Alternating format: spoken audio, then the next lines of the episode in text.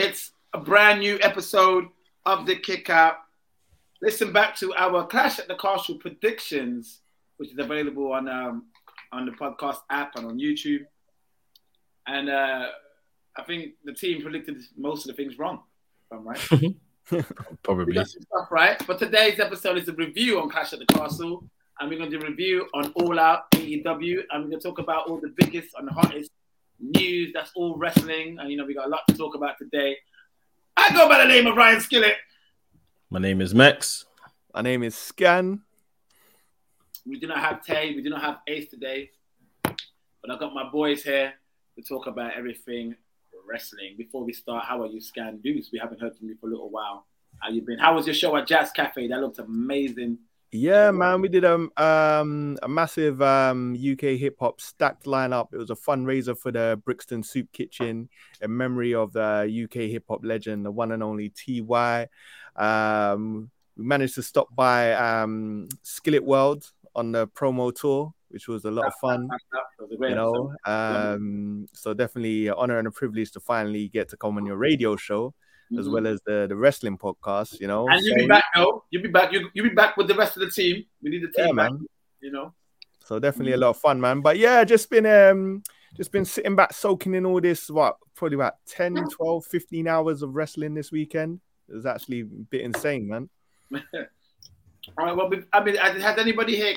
I mean, max how are you? Sorry, bro. How are you, my brother? WrestleMania UK. We were Um, together in Cardiff. Yeah, man, a great experience. Um, came home. Um, I didn't even I didn't even come home. I um get into my parents' house, literally crashed there for an hour, got an hour's sleep, and then headed straight out with what we um put together on the Wrestling's channel, a watch along for All Out. So we watched All Out live, all four hours of it or whatever into Wow. the night, and um just as we thought we were done and going home, the media scrum started. We switched on and started watching that madness. Um, so yeah, We'll it, was a long, long weekend. But um, yeah, fun times, a lot of stuff to talk about. This is not product placement. Today's episode is sponsored by KFC and Pepsi. Okay, it's product placement. I just had KFC here. Um, okay. Did anybody watch before we talk about Clash? Before we talk about AEW All Out, did anybody watch NXT 2.0's Worlds Collide? I only watched the first two matches. Um, I dipped in. I dipped in. Um, fortunately, it didn't clash time wise. It was like during the afternoon, isn't it? So yeah, yeah. I, I saw. I saw I, the only match I missed actually was the Ricochet match. I saw Ricochet versus um, Carmelo Hayes, and it was a brilliant, brilliant back and forth match. I recommend anybody that likes that style of wrestling, the whole RVD, Jerry Lynn style of wrestling. That's my favorite stuff. Mm. Um, to go back and watch Carmelo Hayes versus Ricochet, brilliant match. I saw that match, and I saw the tag team match with the Creed brothers.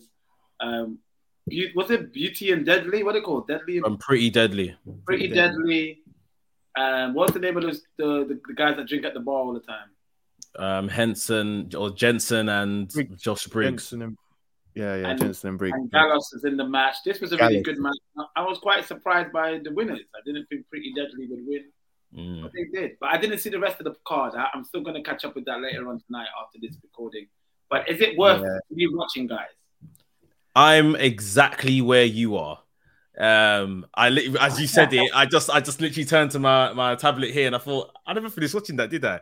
Um, so yeah, I'm exactly where you are. That's how much I've watched as well. Well, I'll tell you what. Then that means we got another reason to do another pod later on in the week, and we'll talk about Worlds Collide. Um, let's start with Clash at the Castle. Mekz, you and I had the honor and the privilege to be there at Cardiff. Sorry, Scan, we couldn't bring you, my brother. We'll try and do that. We'll try and get the whole team involved at WrestleMania. We have to get the whole kick out squad in Hollywood. That's what we have to do. That's the next aim. Um, uh, so we traveled down to Cardiff. We got the coach at 6 p.m. in King's Cross, which I thought would be a really, really long drive, but it didn't really feel that long. It was three hours, but it flew by. Uh, big up to my Gorilla Position brothers who's in the Culture us, James D'Lo, Ash Rose, my boy Tom Fordy, his son Buster. Big up Alex McCarthy uh, from what's what's what's what's his news outlet now? Mail, Daily Mail. Oh, he's Daily Mail now. Mhm. Big up my bro Alex McCarthy for sharing the Culture bus, and there was other people that was in the Culture bus. Big up them. We got to Cardiff. Obviously, it was a Thursday night. Uh, did we do anything on that Thursday night? Did we go out?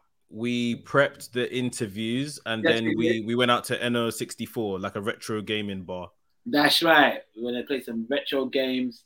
Went back to the hotel after they Had a bit of an early night. Woke up early. Did the press junkets. Now the interviews. I really wanted to be a part of this episode, but unfortunately we haven't got those sent back to us by my editor yet. Uh, as soon as he does, we'll do it on the next episode, which will probably be we talk about Worlds Collide or whatever. The next episode we'll definitely have the interviews. Max, you were able to interview the likes of Sheamus, Bianca Belair, uh, uh, Damian Priest, and you also interviewed um, Gunther And And- Ludwig. Ludwig. Ace took care of Drew McIntyre. I did. Ace did Drew McIntyre, and I think he also did Bianca Belair. I think he did. Yeah. And I think he did Street Profits. I did Street Profits as well. I also did uh, Finn Balor, which obviously wasn't recorded. Unfortunately, we had a little bit of a technical issue. Uh, me and Finn had a good laugh as well, which is a shame. That's my boy. And then we, I also interviewed uh, Liv Morgan, and I think am I missing somebody else? I think think that's that's it. Damian Priest, I done. If I don't know if you mentioned Damian Priest. I wanted I wanted Mekz to have his to to do all the interviews. I wanted Mekz to do most of the interviews, and he did a great job. Mekz smashed it, bro. You were brilliant, brother. Thank Like, you. absolutely brilliant. Like there was a there was a part. He, Mekz reminded me of me when I first started doing it. And it's, it- you don't scan you when you get to do yours, which will happen. You understand? Like there's questions that you're already prepped for, and then for some reason it will slip out your head, bro. It will just come out your brain. You don't remember what you're gonna ask them, and like Max, you you, you did really well. You you, you you you know fought on your feet. You thought of some new questions, and you could see the, the genuine love and respect they had for you, man, because you're you're a fan. You know, man, you know your stuff.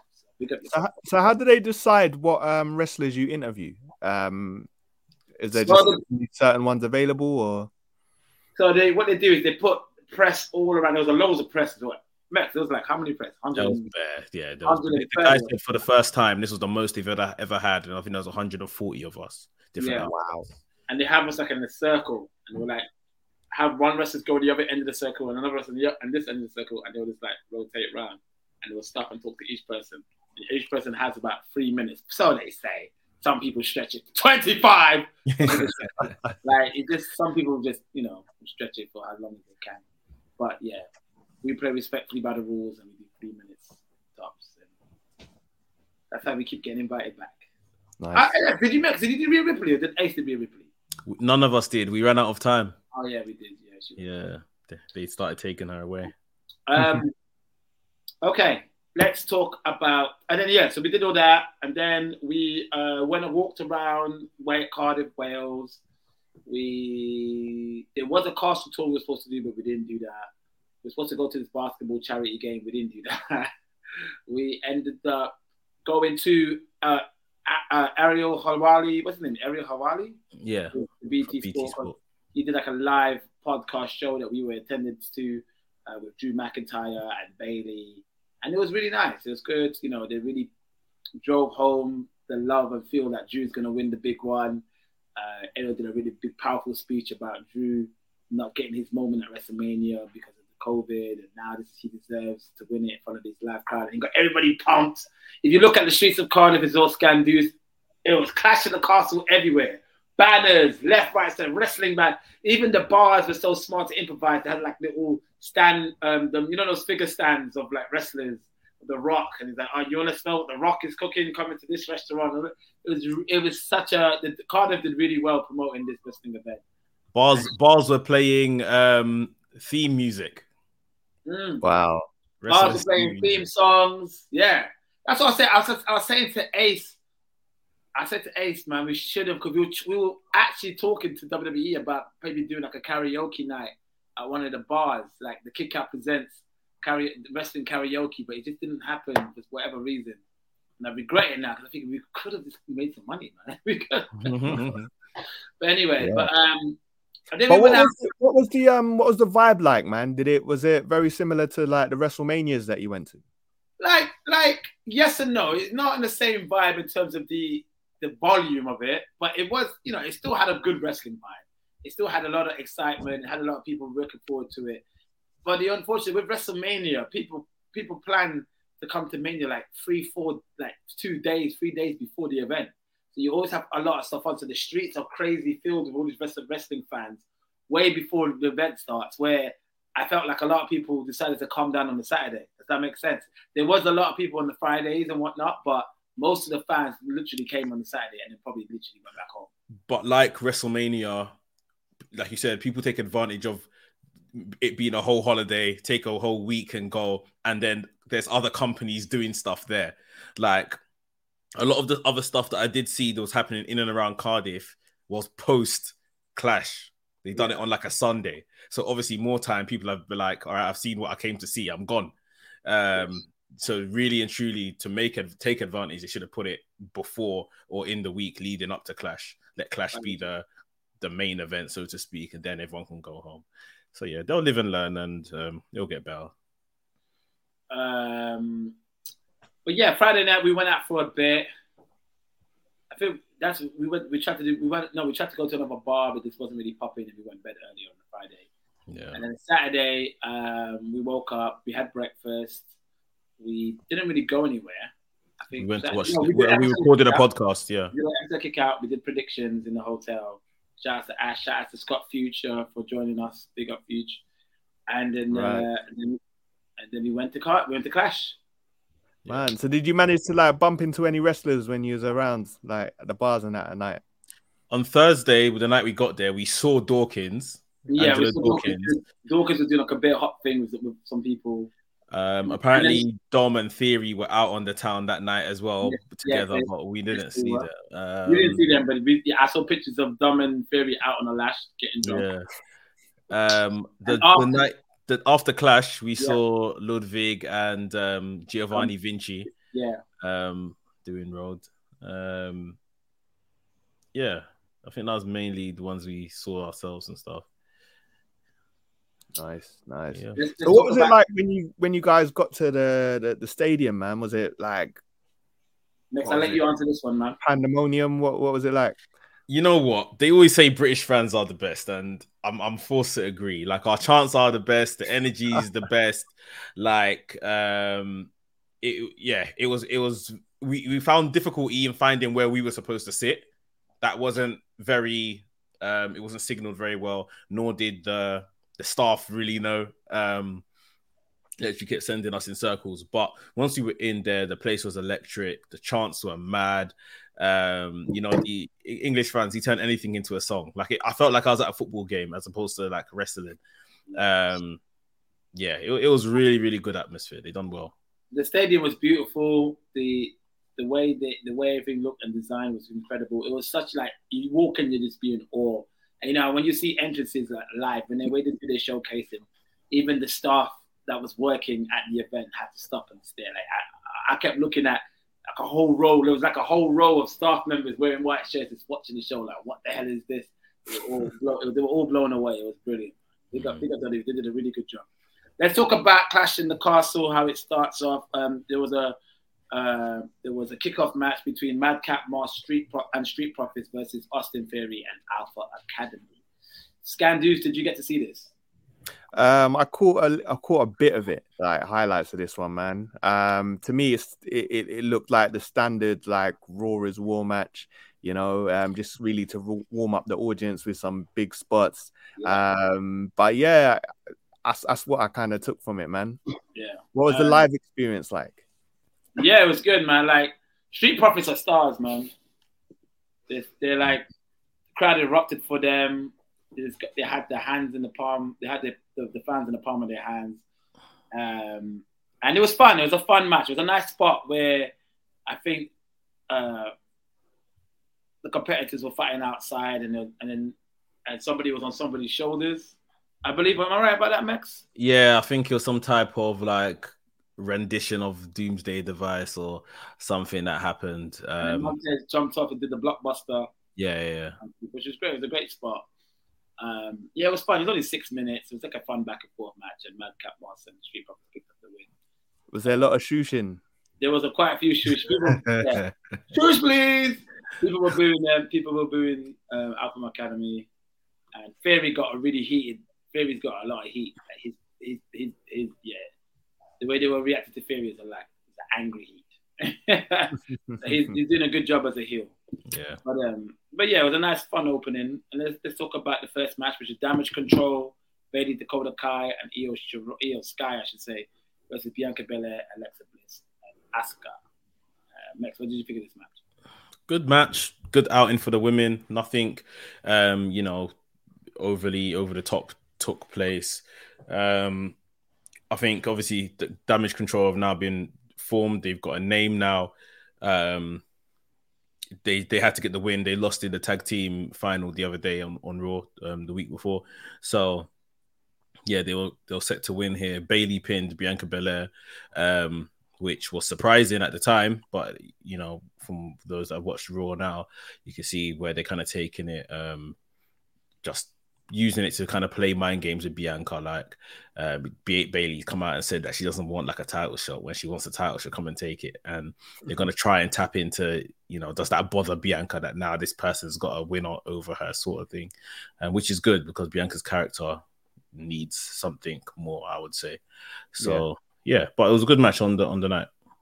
Yeah, yeah, uh, that was like the real unpredictable ending, man. And I think she'd not been pinned for like nearly a year, right, or something like yeah, that. something like that. So, so yeah, Bianca picked up the pin, uh, which you know was a surprising ending, but I guess a good ending because it was Bayley that pinned her. Like you said, Max, that will continue a program between those two. Bianca will probably put Bayley away. Um, all right, um, let's talk about it, man. IC title match, arguably the best match of the card. Gunther with a returning Imperium. So Ludwig Kaiser and Giovanni Vinci. Giovanni Vinci joins back the Imperium. Max and I marked out when we saw that. We went nuts. It's the way the camera, because I don't think we could see Giovanni from where we were sitting. No, he yeah, he was standing there the entire time. Yeah. Um, him and Gunther were standing there the entire time, but just obviously how they show it on TV or on the big screen.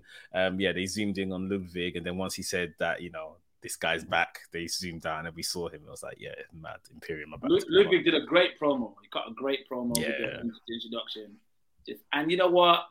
I want. I, I selfishly wanted the old Gunther theme, but yeah. I'm in love with this new theme. This theme is badass, man. I ain't gonna lie to you. This this theme is badass, so I have no complaints. Um, obviously, him and Sheamus, we all knew what this is gonna be. You know, Sheamus came down with the Brawling Brutes, Ridge Holland and Butch and uh, them two face off with each other in the ring while you know the Brawling Brutes and Imperium fight each other.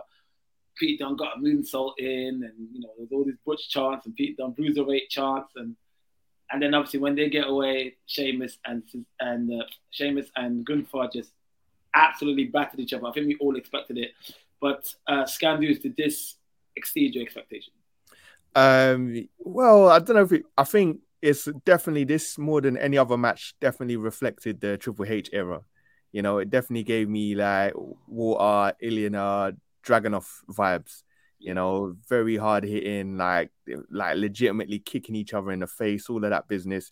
You know, um, yeah, man. I think I hope they continue with the really like you know stiff era of wrestling on the mainstream um product. And yeah, overall, man, the way they put the match together was brilliant, man. The pacing, everything just kind of just took you on a journey. But one thing I thought was interesting, did you think there'll be a lot more Walter chance? No, I feel I feel I feel like people have just you know the, the the outrage people had at first. I feel like anything WWE does, it was just like it just upsets anyone. I think they know deep down they made the right decision to change. I don't um, like I said. I said to Ace. I said Walter should be given to a name. Here's what I'm gonna say next. It's very, very crude and crass. What I'm gonna say. But if I was booking wrestling, I would give Walter a name to a gimmick that's a man that's a bit of a serial killer. You know. Yeah. That's what yeah. I think. I think on the night as well, um, people were feeling really patriotic. Um, and it's funny we say that because neither um, Drew or Sheamus are actually English. Um, yes. Yeah, one's from Scotland, Sheamus is from Ireland. But yeah, everyone was behind Sheamus. Um, it, it, it was it was it was unfortunate he didn't win. Meltzer said that this is the best WWE match in recent history. Wow. I don't know when he's counting from and uh, when he says recent history because he gave a five star match the, earlier this year to um, Cody and um, Seth, Seth Rollins. Mm. So it'll be interesting to see by the end of this week when he rates this match what he's going to give it for those that care about Meltzer ratings. But um, he said this is the best WWE match in recent history, so um, that's that's high praise, I guess. That's interesting. Hmm. Does he not watch NXT? Or? well, he said WWE in it, so yeah, I guess WWE. I guess. maybe he's talking about main roster exclusively. I, feel like he was. I think Meltzer will like this Triple H era. Yeah, I think he will. Yeah. So um, Gunther picked up the win. He retained it. Uh, Sheamus stands up to a standard ovation with red chest, and you know people really wanted Sheamus to win it because he would have become the ultimate Grand Slam champion. Um, But I will ask you both: Gunther retaining was that the right decision? Yes or no? Hundred percent. Yeah. Yeah, that that that Gunther reign needs to be like he needs to bring back prestige to that title, man. Yeah. And I think um I can't remember if one of you said they saw the title up close and wasn't impressed with the design or something like that. I Um, think Ash might It have said Ash. Yeah, Yeah. it was Ash that said Ah. that. Yeah. Um. But yeah, man. I, yeah, I think Sheamus should get it one day. It's like it reminds me of when um they were trying to get Chris Jericho's tenth Intercontinental title reign. Like it was just like he deserves it, but you know I don't think it's the right time yet. Yeah, maybe the time's not right, and I think especially where we only have one world champion that is supposed to be across two brands, even though he doesn't really do that. It's important who the intercontinental title, you know, holder is, and important who the US champion is as well, because that is those are the now the de facto top titles on Raw and SmackDown, where we don't see the world champion. Um, post this weekend um, of SmackDown this Friday, we probably ain't gonna see Roman Reigns for another two months or so. So Yeah, I heard about this. yeah, so it's important that the person that is now carrying the a singles title there, which is Gunther, he feels somewhat like a world champion ish. I'm, glad- I'm glad you said that. Mm. Okay, next up, Liv Morgan retains her SmackDown Women's Championship against Shayna Baszler. Uh, Skandouz, what did you think of this match? I was surprised by the finish of this match. I ain't gonna lie, you know. I thought the way Hunter was gonna book Shayna, like she was just gonna obliterate her like in minutes. But um, yeah, they gave you the full under underdog story, and she pulled it out, man. She pulled it out the bag. So yeah, I was genuinely surprised. I don't think, to be honest, and this is a controversial statement, maybe, but I don't think Liv is like a good enough wrestler, man, to be top champion. To be Mm. fair, like there's there's other people much more deserving. You know, she's over, like young girls love her, but like, mm, not impressed, man. Mekz, what do you think of that? I said this statement. I said this. Like, I'm not convinced that Liv is. I, I, I mean, I can give her props and she got better. And what one thing Liv Morgan is is a trial. She works very hard, Yeah. but um, I, I've always just wondered, like, apart from just being kind of like a cute girl, like, what what do the crowd see in her that I'm missing? I don't I don't see it. Um, I'm happy for her that she's champion. Um, however, they definitely need to start booking her strong, stronger. Obviously, she fluked her way past Ronda. Had Shayna here. She beat Shayna, but I'm not I'm not exactly convinced how Liv Morgan, you know, if I just told you like Liv Morgan beat Shayna Baszler, you're like, how? Like, you see what I mean? So I, I don't know. We've got past it now. They put Shayna Baszler in front of her. She's got past her. Let's let's give her some wins. Let's give her some real dominant, convincing, champion esque stuff before we start building to you know like Survivor Series, which will be the next big pay per view in November when her a real challenge may come uh, come along. What yeah, I can't. I, I can't see her facing Bianca at Survivor Series, so uh, someone's probably gonna take that title from her before then. What do you think? You never know. It might be Liv Bianca. It might actually be. And that's probably what I don't know. Then maybe it's a no contest. This is where we see probably a formation of Shayna and Ronda together or whatever. I don't know. That needs to happen. Yeah, but I think so. I think that's probably what they need to do. Okay, so Liv retains the title. Um, after that, we had Edge and Rey Mysterio with Dominic Mysterio against the Judgment Day, Rhea Ripley, Finn Balor, Damian Priest. This was um, Edge's entrance got a huge pop. Crowd was going nuts. Max and I were singing along to the theme song. It was crazy. Um, let's talk about this match, Max. What did you think of this match, and what did you think of the ending? It was really good. It was it was it was a really fun match. I know these guys have been tangling for months now. It feels, um, but this was this was good, and they progressed the story. You know, with the ending, it's like okay, Edge um had speared Dominic weeks ago. Dom's still not over it. Dom doesn't understand why this man that effectively put hands on him is his is his dad's best friend. Um, and yeah, Dom kicked Edge in in the nuts. Um, he got the Balenciaga stuck and his shoe come off and took off the other one, then went for his dad and the clotheslined his dad. Exactly how Eddie Guerrero clotheslined Rey Mysterio and turned on him. Um, so yeah, just really well done. The crowd just couldn't believe it. Um, that I think the Edge one everyone saw coming, the Rey Mysterio one didn't see coming. Um, the one thing I'll say I like about it now is that it, if I can, uh, if this was Vince, yeah, it would be literally how Edge came out on Raw and was like, "Oh, pretty much, I wanna, I wanna fight you, Dom." Rey Mysterio in a Vince era would have been like, "Yeah, like I hate my son, I want to fight you too." But what we're seeing here is real story development. Like Rey is very much conflicted as to I'm not gonna beat you up, I'm not gonna lay hands on you because you're you're my son, but you know you're behaving like an idiot right now. So just little things that you know we're we're building a story rather than just jumping to a conclusion, um, which is a good difference. But yeah, on the night, this was a this was a good match and a fun little twist at the end. Scan, do you have confidence that they will be able to sustain this amount of storytelling between Rey and Dominic all the way up to WrestleMania and Hollywood? Ooh, that's that's the question, man. If with Triple H in charge, possibly. You know, Mm-hmm. they've been it, it's his storyline's been going on like will Dom turn on his dad for like nearly two years, to be honest. Um, and just a quick thing, Mekz. I didn't even read. I was I was trying to get my head around why did this guy take off his shoes? I didn't realize this because the shoe got stuck with. Shoe got stuck in between the legs, yeah. So he took off the other one. that was so random. But um, yeah, I think we we needed something big for this event, you know, and at least we got storyline progression. So you know, hopefully they'll handle it properly, man. I think they will. I think. I think. I don't know if if it's enough for him to turn on his dad at this moment. I mean, I'm not mad at it. I think it's it's good that Dominic's a heel. I think it's great and great that he's turning his dad.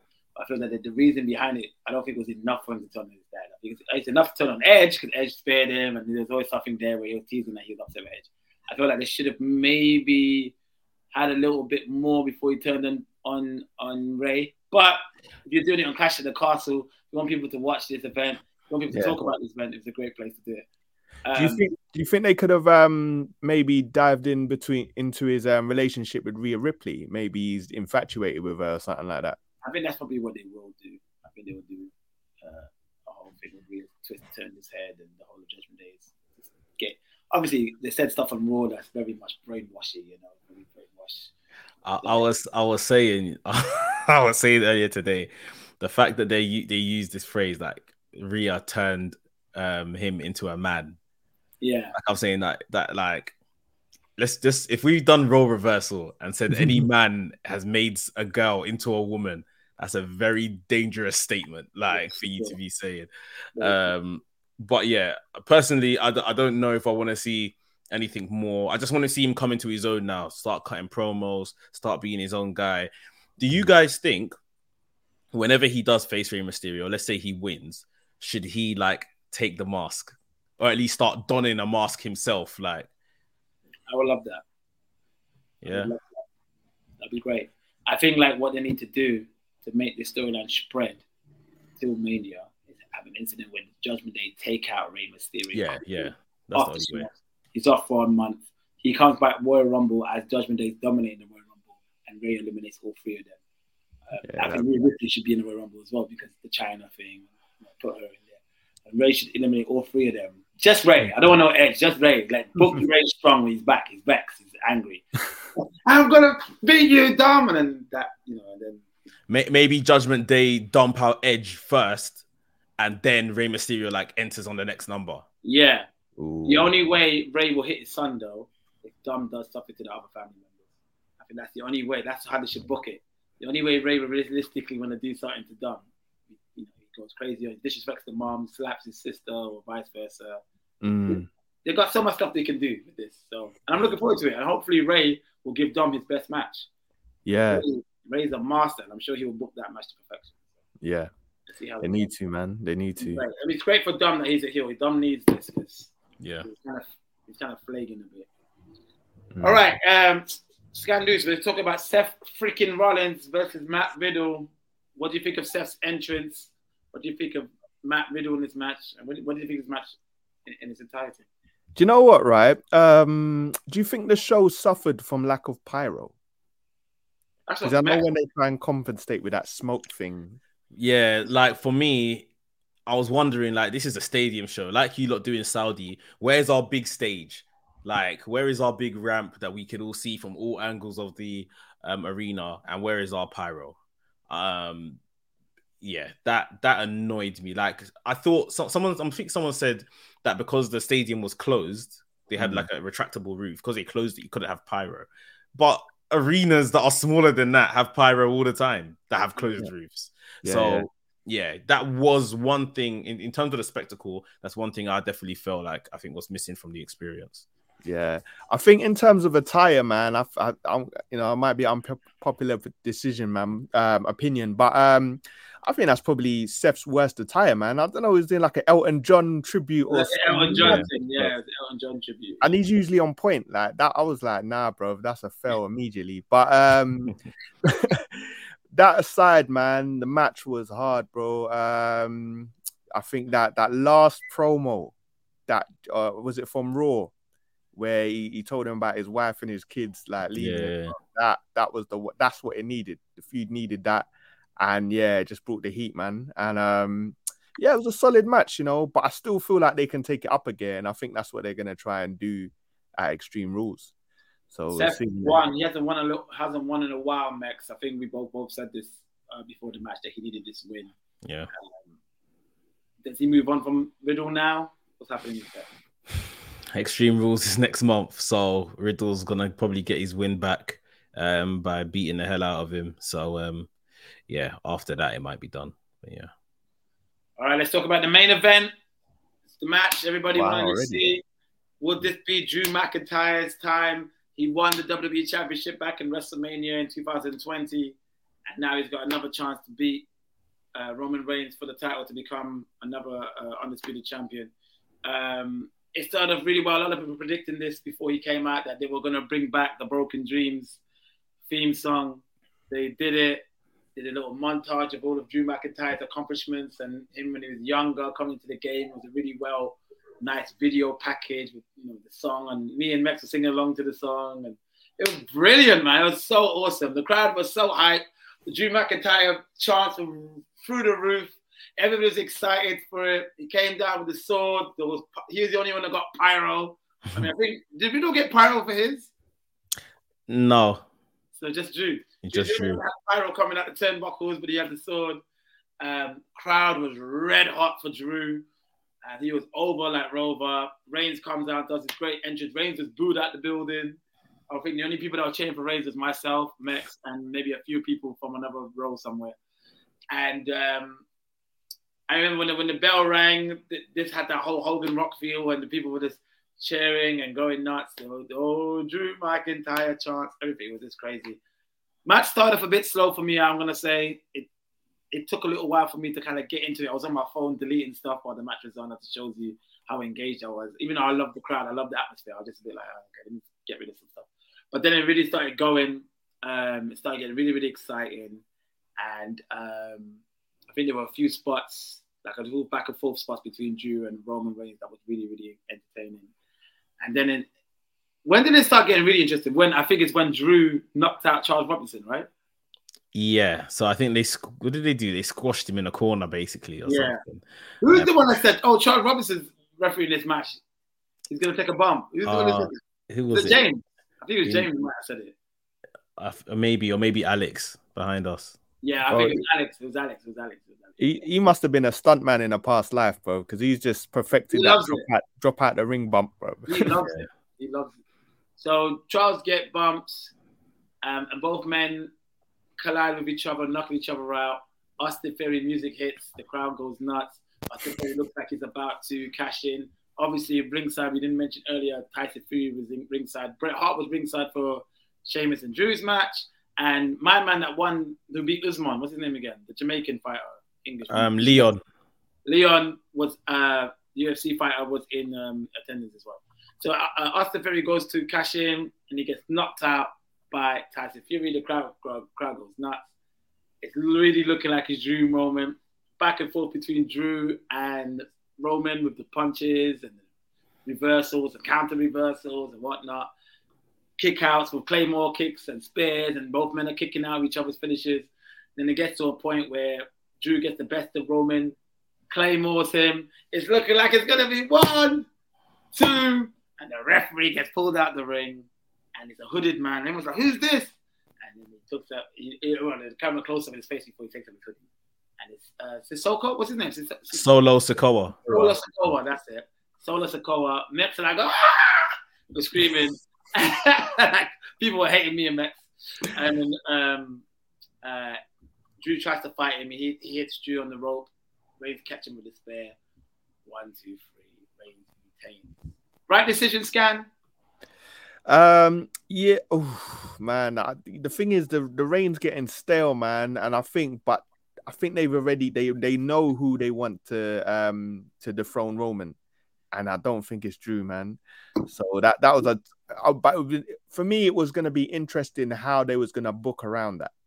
Um, I don't know if they did a good job though. That's the thing. Um, who do you think they? Do you know? Do you have an inkling who they think who who they who you think they want to dethrone Roman? I I think it was I think it's Cody, if I'm honest. Like like it's like his birthright to be the next champion, man. He's got this, you know, the man. And I think they want to stick it to AEW, man. That's that's kind of the thing for me. And also, let's be real, man. Cody will sell that to the heavens. The way Cody is, the way he's on the mic, the way he can talk, the way he can get emotional, talking about mm. his history, talking about his dad, talking about you are the man. Like Cody is so good at promos that he can eloquently talk about Reigns and his ego and how much and get the whole crowd behind him as an Yeah. underdog. Oh, Cody, you're right. Cody is the right guy. He will sell that to the moon. Um, Yeah. Why don't you think it was a good ending though? Because I, even though the whole stadium, apart from myself, I met, was flat and distraught, Yeah. next time I was celebrating. Um, I felt that was brilliant. I felt this is what wrestling has been missing. Wrestling misses unpredictability. Wrestling came to a point where they keep giving people what they want, keep giving the fans what they want. My era of wrestling never had that. Your era of wrestling can never had that. It wasn't a thing where they catered to what we want. They just booked a great story. And Yeah. sometimes the heroes that you love don't win the big ones. Like the Razors never won the big ones, or the Owens never won the big ones. And they were Mm. my guys. But Yeah. you keep moving and you keep watching the story unfold, and then you, and it helps other talent get over. And I, Yeah. I don't think they've done a thing like that since the Brock Lesnar beating the. Streak, which I also love. Yeah. Um, But did I you think think it was a bit did you think it was a bit weird that like Tyson just shook both their hands? Like, but why would Tyson get involved? But why would he get involved? He got involved into a way to stop Austin from messing up the match. I understood that. But why would he choose sides between Reigns and Drew? There was never been a there's never been a program where them two had any issues. I know there was like a little back and forth with Drew on the internet and whatnot, but there wasn't really anything real. Like I can understand there was a storyline with that, but it wasn't. So yeah, why not? And he said afterwards, Drew, you've done yourself proud. yeah. What was what was the live reaction like to the singing though? Well, Max and I were called into a press conference, so we completely missed that. Ah, Thank I- God. Yeah, but James said it was dead. James James Dealer from Gravity said that was dead. Said, like, I, I- I'm I'm to watch this main event, especially back. Um, Yeah. I will cut it off straight after Roman pins Drew because I'm not trying to see that at all.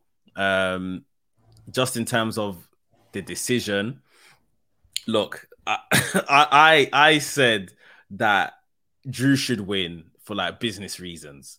Like he's there every week. Let the champion be present.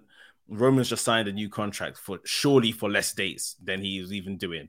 So that's why I thought Drew should win. I was content. I was happy with Drew winning. I like Drew. I celebrated the hell. Like I'm trying to get a video now so I can show you a lot of me and Skillit's um, celebrating. Um, but yeah, I because I like Roman. I love Roman. In fact, I've loved Roman since 2014. Like it's it's it's difficult because you would say Drew was the right decision, especially at the time, the occasion, and everything. Um, why they haven't uh-huh. done this, I, I don't know. I don't know where Drew goes from here. Well, probably Karrion Kross, but I don't know how long that lasts for.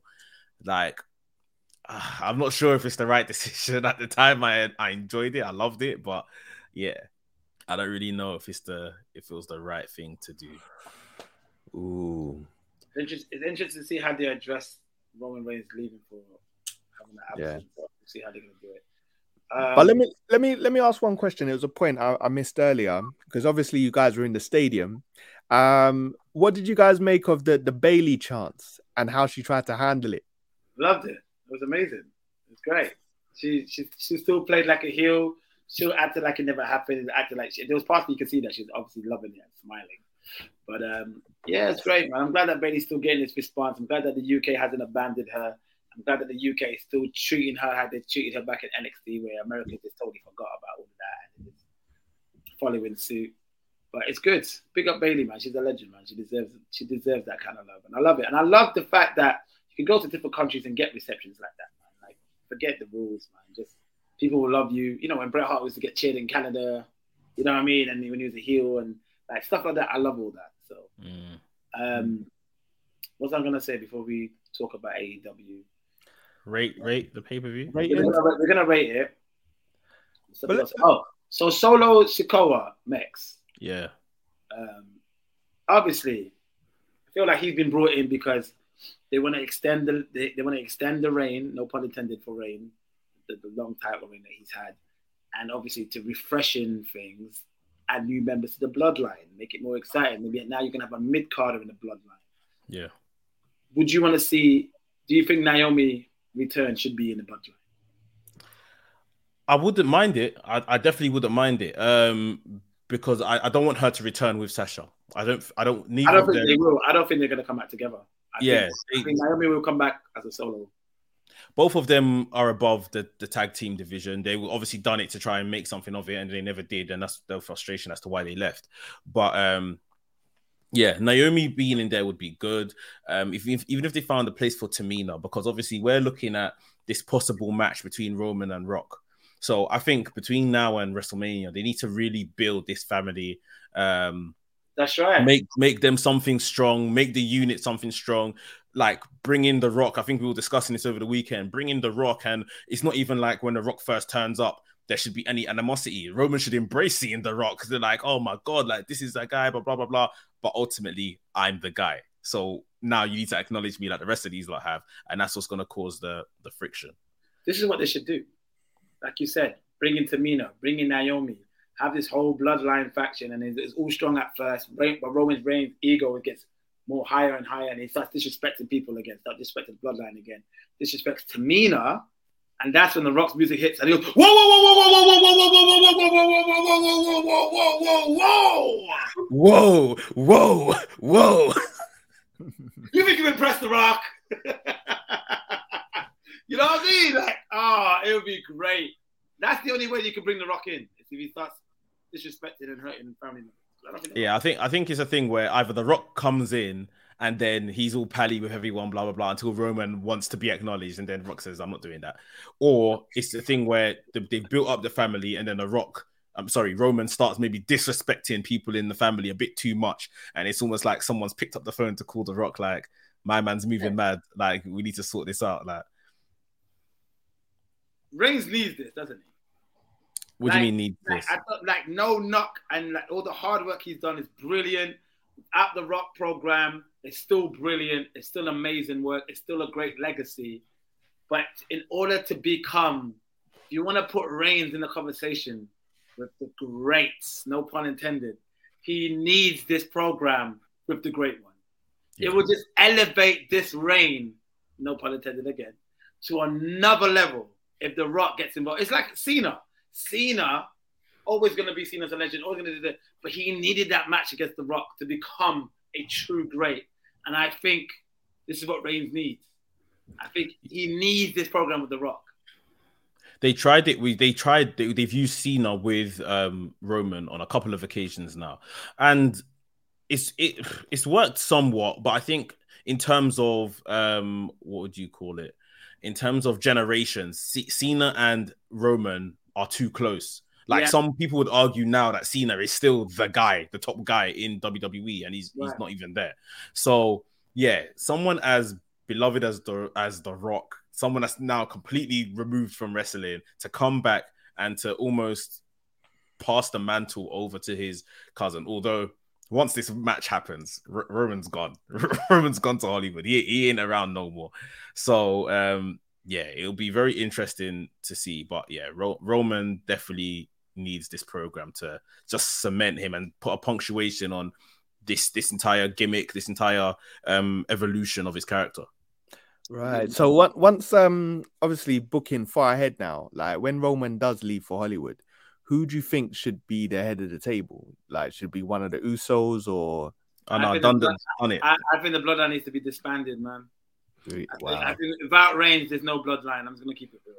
It's facts. And the one thing I'd like to see for following that is at least like a, a Jey Uso title run or something. Yeah. I think something like Jey Uso needs to take the mantle, but it's not in the bloodline, just within his own career, like make the next step out. Because I think he's he's shown too much potential um during this time to just remain doing tag team stuff forever.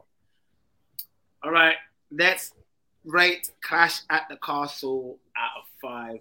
Skandouz. Let's go with you. I'm gonna go. Uh, to me, I'm gonna go with a, a, solid 4.5. Man, I thought this was it flew by. You know, maybe it's something about like not waking up till like two, three in the morning to watch a pay per view, man. I, you know, it's just it's chill, like you know. Um, and I will like a little side note, man. On uh, we really big it up, man. But I guess you guys were live in the in the building, man. But it got to big up the production team, man, because it was slick. Like camera angles was slick. Like the way it just went from segment to segment, it was smooth, man. So definitely a solid four point five from me. Next. Um, yeah, I'm, I'm. I think I'm bordering somewhere between three and a half and a four. Uh, maybe I'll just give it a four um because of patriotism. but um, it, it was it was a good show. I think it was just um, we didn't get a lot of like title changes, or we didn't really get much outside the show. I mean, one can argue if you missed Clash of the Castle, do you really need to watch it back? Is there anything that really happened and developed? So, um, yeah, I'll, I'll give it. I'll probably be a bit more conservative and say four. It, it was good to to be there though. Uh, after a oh, I'm gonna give you a four point five as well. I think- I think it's brilliant. Yeah. Quick question: What's the what would you say the um pay per view experience? How does it differ watching it with and without commentary? Yeah, I pr- I would prefer commentary, um, and that's why I want to watch back at least the main event. I want to watch back Gunther's match as well. Um, but yeah, I think nothing beats being there, like and experiencing it live. So yeah. I'm so used to it without commentary now. It's it's fine. Before we crack on to AEW, I think I've got the clip of the the Roman win. So let me. I hope this works. Let's see. Sorry for the people that will listen to this audio. You're not going to see the actual reaction, but yeah. Unless you go now, you. Come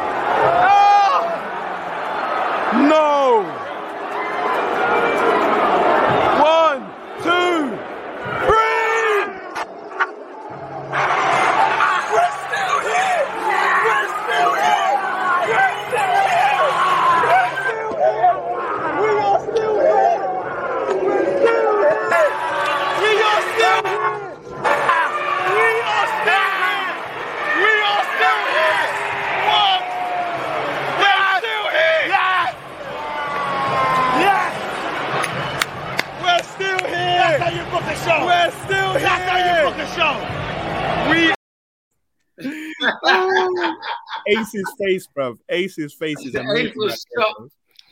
That was Yeah. amazing, bro. Full full vlog is out tomorrow on my channel, but I um, can't wait- I yeah, can't wait to see that, brother. I can't wait to see that. Big up Wrestling UK. Oh. It was a fun press conference afterwards. It was really good. Watch it back on the WWE YouTube channel.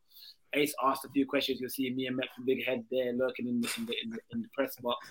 But um, it was it was good. It was a mixture between reality and kayfabe. You know, you had some of the wrestlers do some acting, but obviously some wrestlers generally aren't answering the questions that the press asked. Um, Roman Reigns was in character. Seth Rollins was in character, but also was offended by one of the questions, so he kept it real as well.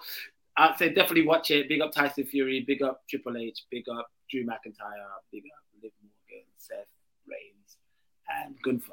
was all part of the. Uh, let's talk about All Out, um, which was in Chicago.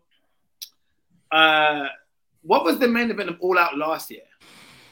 the main event of All Out last year was Omega versus Christian. I want to say for the title. I think so. And that's when we had the debut of Daniel Bryan or Bryan Ah, Danielson and the yes. debut of Adam Cole. Oh, wow. It's so funny. We'll talk about all of this.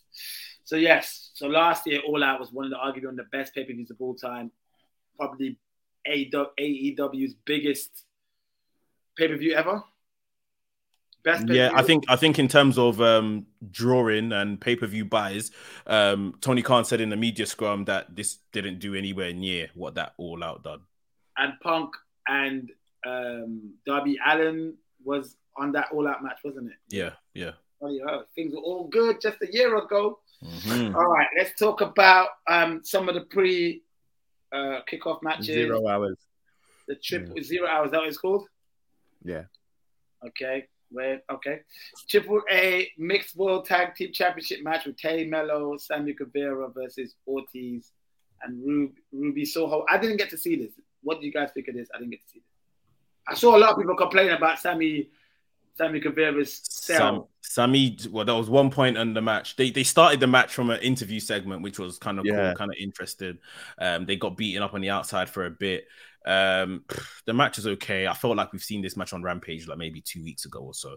Um, Sammy Guevara, there was one point where I think he, Ruby Soho was on his shoulders.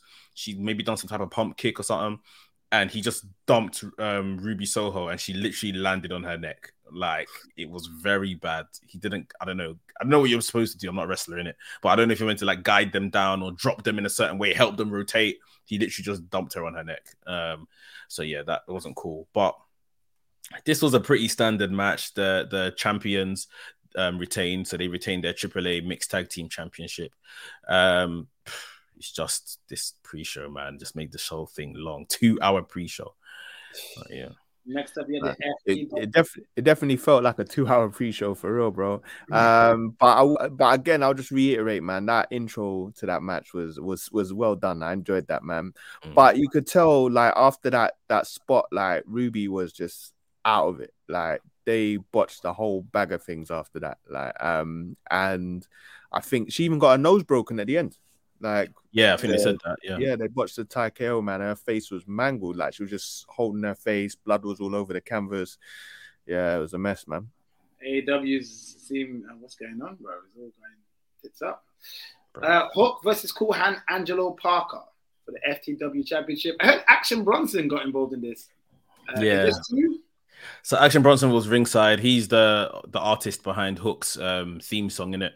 So um, he was ringside. I think a lot of people when he first when he first panned to him, everyone thought it was Bray Wyatt at first, That is hilarious. just because the similarities in their look. There is, but um, yeah, it, the match didn't last long. Like none of Hook's matches last long. He locks in the Redrum and he wins. Um, and then yeah, Action Bronson came over the barrier afterwards when I think um, Angelo Parker's tag team partner came out and um, yeah, he got some spots in. So yeah. Yeah, I mean, I know there's like a couple viral clips of like Action Bronson like slamming fans that try and run on stage during his performance. So I thought he'd probably do a little homage of him, like like power slamming somebody, man. But I don't know, man. It just didn't quite live up to the hype for me. He's been he's been wrestling like training in wrestling for about maybe 18 months, two years now. Oh, is it? Yeah, yeah, Oh. he's actually been training. So yeah. But he's probably wants to make a move to AEW. Trying to get his bad bunny on. Maybe. Uh, AEW All Atlantic Championship match: the Bastard Pac versus Kip Sabian. Was this match good? I, I didn't think. Good match, but it's like, what's the meaning? Like Kip Sabian has worn this box on his head for like a year now, trying to get over, Oh, I guess, this new character. Just on the first outing, you lose. So it's like, eh, what's the what's all the point in all of this? And then after the match, Orange Cassidy seemingly was going to come out to challenge Pac. Didn't say much. Pac shut him down, just said no, um, and walked to the back. So it's good to see Pac have these outings and stuff like that. But yeah, everything around it is not that interesting. Yeah. I didn't realize Tomohiro Ishii was part of this. Was he? Was he? Did he face off with Kingston? Yeah, so um, obviously Kingston just came back from a suspension um, against for punching Sammy Guevara in the back. Apparently, um, yeah, I faced and- him. Yeah. Yeah, and you know when you when you when you get suspended, you get rewarded with a match on a pay per view. So he got he got a match against Ishii. Um, I I don't know. I don't really feel like it was as brutal as it could have been. It, it was only the kickoff show after Raw. Um, Ishii, as good as he is, the perennial loser, um, doesn't win big matches. So Kingston went over. Um, I think I did see this match, the Casino Ladder match, with Ring of Honor World Ch- Champion Claudio Castagnoli versus the Pure Ring of Honor Pure Champion Wheeler Yuta, Penta, Rey Fenix, Rush, Andrade, Dante Martin, and someone to be confirmed. This match was cool, back and forth, a lot of physicality, loads of spots, uh, typical ladder match stuff with AEW. One thing I did like was the ending. I liked uh, how Stokely Hathaway came in with his crew. Who's it, who's the members of the crew? Because I know um, Big Cass is one of them. W. Morrissey, Big Cass, Ethan Page, um, Lee Moriarty, and the Gunn Club. Not a Um, bad, not a bad selection of. I think Uh, they're jabronis, personally. Yeah, I mean, if you have somebody in, in the forefront, which I thought was the guy that's maybe, but maybe he might be with Stokely because they've got history, don't they? Anyway, well, the guy that won the. Oh, oh yeah, on the Indies, yeah, yeah, yeah. So um, Stokely goes up, grabs the ladder, picks up the casino chip, and looks into it. And then a mystery man with a mask that looks very similar to the. You remember the wrestling secrets magician guy? Yeah. It looks a lot like that, but obviously it was like a devil thing. Sympathy of the Devil music played. He came down by um, by was it Rolling Stones who made that song? Rolling Yeah, Stones, yeah. picked up picked up the chip and then pretended to take off the mask and he says no. And he walked in the back, so we'll find out who that was later on in the show. Um, then we have the AEW World Trios Championship Tournament final, which was uh, between the the Elite, Kenny Omega and the Young Bucks versus Hangman Adam Page and the Dark Order, Alex Reynolds and John Silver. This was a wicked. This this is probably arguably the best match of the card. Yeah. I think. What do you think, Scan? I think, man, that that Dark Order tandem of Reynolds and the way way- they they have these series of moves that they put together, which Killer is sequences. insane, bro. Um, but yeah, man, it was like your typical like Young Bucks kind of match, man, elite kind of match. You know, Yeah, how to put on them big matches, man, and it's very emotionally driven as well. Yeah, know, I think this was the um, final that they wanted. They just followed the script. You know, I think there's a reason why they waited so long for the trio top tournament because they wanted Kenny Omega in there, and yeah, it just went exactly as planned. yeah. They tore the house down. Kenny Omega make an announcement. Tell the cameraman, "Fucking come here, come here. Don't come down the yard. Come here." Try and top that message to everybody in the AEW boys, especially a message maybe to a couple main eventers of that same night. Punk and Definitely a message to the main eventer. Um, Ooh. that's a little little thing to kind of kind of set the tone of the night. That's that's that's going to take place. Then we have the TBS Championship match: Jade Cargill versus um, Athena. Jade Cargill come out looking like She-Hulk with the entrance. I love her theme song. I love the way she looked. She's great. She's always doing these innovative cosplay entrances, looking like a baddie. I need to take off my phone. The girl keeps calling me, and um, I'll message you in a minute. And uh, you know, this was like back and forth. Um, Athena looked good. Um, Jade looked good. Back and forth match, quite short and sweet. Jade gets the win. Her undefeated streak rolls on. Um, let's talk about the six tag six tag match between Wardlow.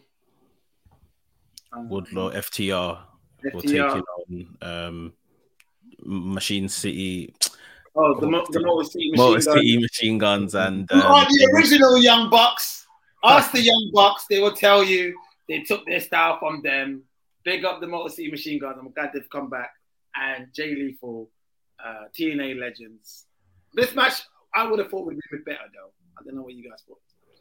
match was yeah, it was whack. Um, they, they should have just split gonna it. Like, I'm gonna get my MacBook charger. Keep talking about it. yeah, yeah. I, I think um what they should have done is have Motor City Machine Guns take on FTR and just a tag match, a showcase tag match, um, because they would have tore down the house. And then you just give Wardlow another defense against Jay Lethal. Like that's all it had to be. I don't know why they've just you know put all these people that have nothing to do with each other um in one match. Um like it's it's just very lazy. One, two, I don't know why they're putting another trios match on a card where you're deciding trios champions. Like just leave it out. Like you don't book these guys well into places to for them to warrant being on a pay-per-view. It's not just because you have a pay-per-view coming up, you have to try fit everyone on it. And I think that's exactly what they did here. Um, and for many fans, I think many people wanted to see the visual of Wardlow powerbombing Satnam Singh. That's why they, they wanted this match in the first place. Yeah. And after the whole program they've been having over weeks and weeks and weeks, and even got to pay per view, Satnam Singh still hasn't been powerbombed by Wardlow. So Yeah. why are we doing this? Yeah, and, and if I'm honest with you, man, when people look back at this pay per view, they're gonna point to this match as something that summarizes everything wrong with the whole pay per view. Um, you know, I the match didn't need to happen really. It was probably the most sports entertainment thing on the whole like show. Um, that his daughter coming out, then Samoa Joe coming back, and his daughter getting a bigger pop than Samoa Joe. You know, it's just like daughter- daughter- I, did, I did like the aspect of the daughter with the eight year old girl. I, I know what you mean. Yeah, I, I I don't mind it. I just feel like the match was just like, oh come on, give it a rest. We don't we don't need this. Like it was a very long card. They they don't have a lot of pay per views. Yes, we know, but like it doesn't mean that when you have one now, you have to fit everybody on the card. If they don't warrant being on the pay per view, then you know don't don't put them there. Yeah. And I, and I think the key thing, and maybe I was going to mention this a bit later, but it was the fact that Clash at the Castle literally had six matches, less than half the matches on this Mm. pay per view, and still banged it out. It's like it, it just felt like AEW was trying too hard, man, and they, they're trying to, he was trying to appease too many wrestlers. Like your roster's too big, and it was like, yeah, let me try and squeeze everybody on, and it, it didn't quite work. Uh, next up, we had the absolute Ricky Starks versus Powerhouse Hobbs. You guys think of this one? I think it was good. Will Hobbs won in quick fashion. It wasn't quite a squash, but he won in quick fashion, and it, it's believable. If you're you got you've, if you you got a mate next to you that don't watch wrestling and you see these two men fighting, you would expect Will Hobbs to make short work of of Stark. So he did. It it won't be the end. Um, they'll they'll continue. I think they need to involve the TNT Championship in their in their feud. Like Wardlow's doing basically nothing with that title. So maybe Hobbs beats Wardlow, and then eventually down the line we get Starks versus Hobbs, and Starks can get his win back that way, rather than the traditional way of these two just keep having matches until you know someone someone wins or someone dies. So yeah, Yeah, for me, man, it reminded me a lot of the Jade Cargill Athena match. You know, like you spent months building a story, like to just dash it in like a five minute match. You know, it was like, what's the point? You know, we got invested as fans to want to see some sort of like emotional. And again, even probably in a Christian match, the same thing again. You know, it's just what's the point of building all these stories for a little couple minute match? So, but you know what the problem the problem is because they then realize we've got too many matches on this card. So the I I mean I agree with your point in regards to Jade and Athena. Jade Athena came in at the last pay per view, double or nothing, and has been warring with Jade since the day she came in. Literally, she she debuted in after Jade's match at double or nothing, and this is the first match that these lot have had, and then she lost in like I think it was six minutes or something like that. But I think Um, it's, I think it's important to have Jade Cargill matches short. No, it, you're right. You're right. But after how many months of build, four or five months of build for this one match, like it wasn't really competitive. They could have just done this elsewhere if they didn't want to give it time.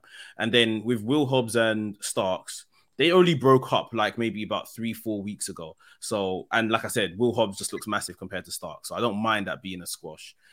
The one is Christian the next match, Christian Jungle Boy. I believe so. Oh, okay, we just discussed No, it it's not. It's not. It's, um, it's not. Uh, yeah, we just discussed it now anyway.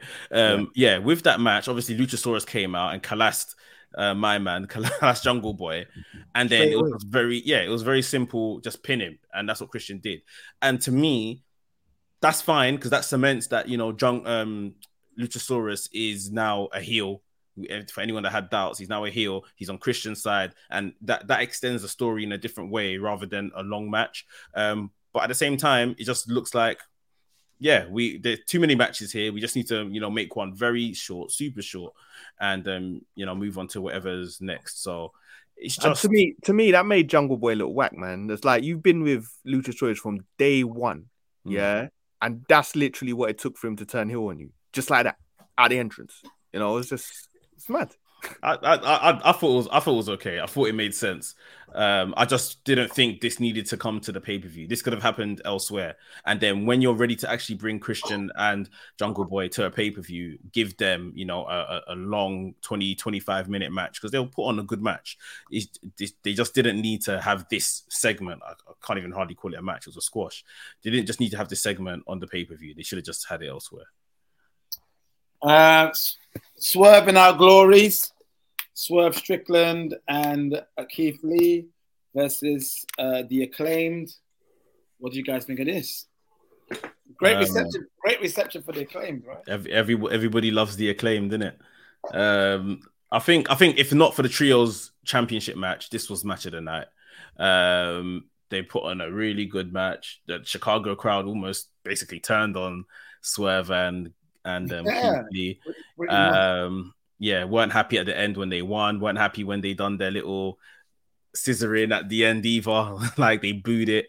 Um, but the match itself was very, very good. And um, at first, I was thinking that, oh, why didn't the acclaimed win? I want the acclaimed to win.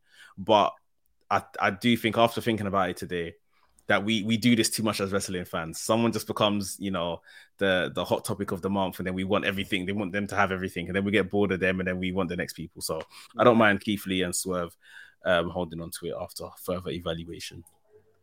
Yeah, this match, like if you looked at the card, this match had no business being like literally almost the match of the night. It was like how, you know, but the story they told, like that's that Scissor Me Daddy is so over. I genuinely, no word of a lie, contemplated buying the t-shirt, bro.